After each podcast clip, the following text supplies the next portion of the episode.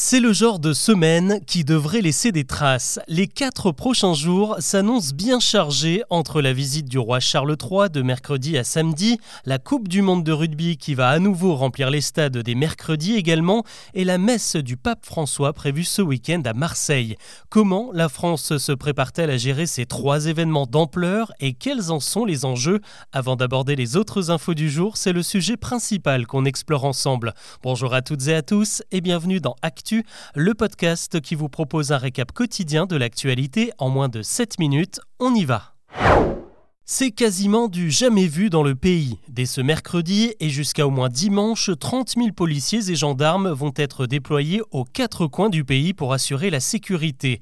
Un véritable casse-tête, tout d'abord avec la visite de Charles III qui va donc passer trois jours chez nous avec au programme une visite de l'Arc de Triomphe sur le chantier de Notre-Dame, un dîner à l'Élysée, une réception à Versailles, un discours au Sénat et un transfert vendredi à Bordeaux où le souverain anglais va crapahuter dans les châteaux du dans les vignes et en forêt. 5000 membres des forces de l'ordre seront chargés de veiller sur son parcours. Au milieu de tout ça, ce mercredi, les hostilités vont reprendre pour le mondial de rugby.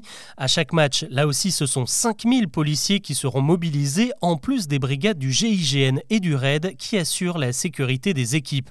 À Marseille, ils ne vont pas chômer, car la France y affrontera la Namibie ce jeudi, juste avant l'arrivée du pape François, le lendemain. 10 000 fidèles sont attendus pour son défilé dans la cité phocéenne, et ils seront 60 000 samedi pour la fameuse messe qui comptera Emmanuel Macron parmi les convives officiels au stade Vélodrome. Toutes ces précautions sont prises car la France est sous le coup de plusieurs menaces. Il y a toujours le terrorisme, mais aussi l'ultra-droite et certains extrémistes écologistes, et évidemment pas question que ça se passe mal. Charles III vient chez nous pour resserrer les liens entre l'Europe et le Royaume-Uni malgré le Brexit. Il a aussi des engagements écologiques à défendre. Le moindre incident pourrait gâcher tout le symbole et l'opération de communication. À Marseille, le pape, lui, veut attirer l'attention du monde sur la Méditerranée et appeler le plus grand nombre à se mobiliser pour les drames qui s'y produisent, comme les catastrophes au Maroc et en Libye, et bien sûr face à la misère des milliers de migrants qui risquent la traversée. L'actu aujourd'hui, c'est aussi ce phénomène qui prend de l'ampleur. Je vous en parlais la semaine dernière, de fausses alertes à la bombe ont provoqué au moins 8 évacuations dans les collèges et lycées de Bordeaux. Et depuis, deux adolescents suspectés d'avoir lancé ces alertes ont été interpellés. Au total, ils auraient fait planer une trentaine de menaces dans toute la France. Sauf que visiblement, cette mauvaise blague a inspiré du monde.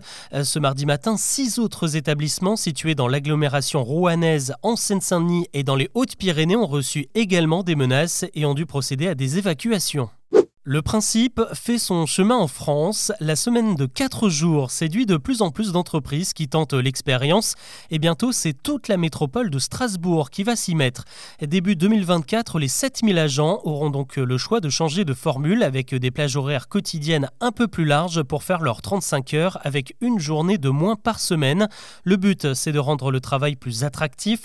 Les 200 métiers que compte la métropole ont tous du mal à recruter, notamment chez les plus jeunes qui réclament désormais des meilleures conditions de travail. La métropole lyonnaise, elle, a déjà franchi le pas depuis début septembre et à Strasbourg, on réfléchit aussi à mettre en place le congé menstruel. La France à la rescousse de la communauté LGBT. Le ministère des Affaires étrangères annonce le déblocage de 2 millions d'euros qui vont être mis à disposition de toutes ces ambassades dans le monde. De l'argent qui servira à accueillir et protéger les défenseurs des droits LGBT qui pourraient être menacés sur place. L'homosexualité reste interdite dans 69 pays dans le monde et elle est même punie de mort dans 11 d'entre eux. Il y a eu des campagnes de communication, des aides de 100 euros accordées par l'État et même des fils spécialement dédiés sur certaines voies de circulation. Et pourtant, rien n'y fait. Le covoiturage a encore du mal à rentrer dans nos habitudes en France. C'est ce que révèle une étude de Vinci Autoroute réalisée dans 10 métropoles. Entre 7h et 10h du matin, 83% des conducteurs sont seuls dans leur véhicule. Et la palme revient à l'agglomération marseillaise où 9 voitures sur 10 roulent à vide sur le trajet domicile domicile-travail. Le covoiturage, c'est pourtant l'une des priorités du gouvernement pour lutter contre la pollution. Pour atteindre les objectifs, il faudra multiplier les trajets collectifs par deux.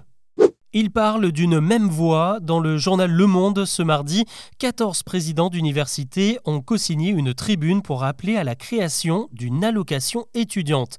Elle rebondit sur une étude publiée la semaine dernière selon laquelle près de 8 étudiants sur 10 ont moins de 100 euros pour vivre chaque mois une fois les factures payées. Pour y remédier, les présidents réclament donc une refonte totale du système des bourses pour mettre au point une aide destinée à tous les élèves du supérieur.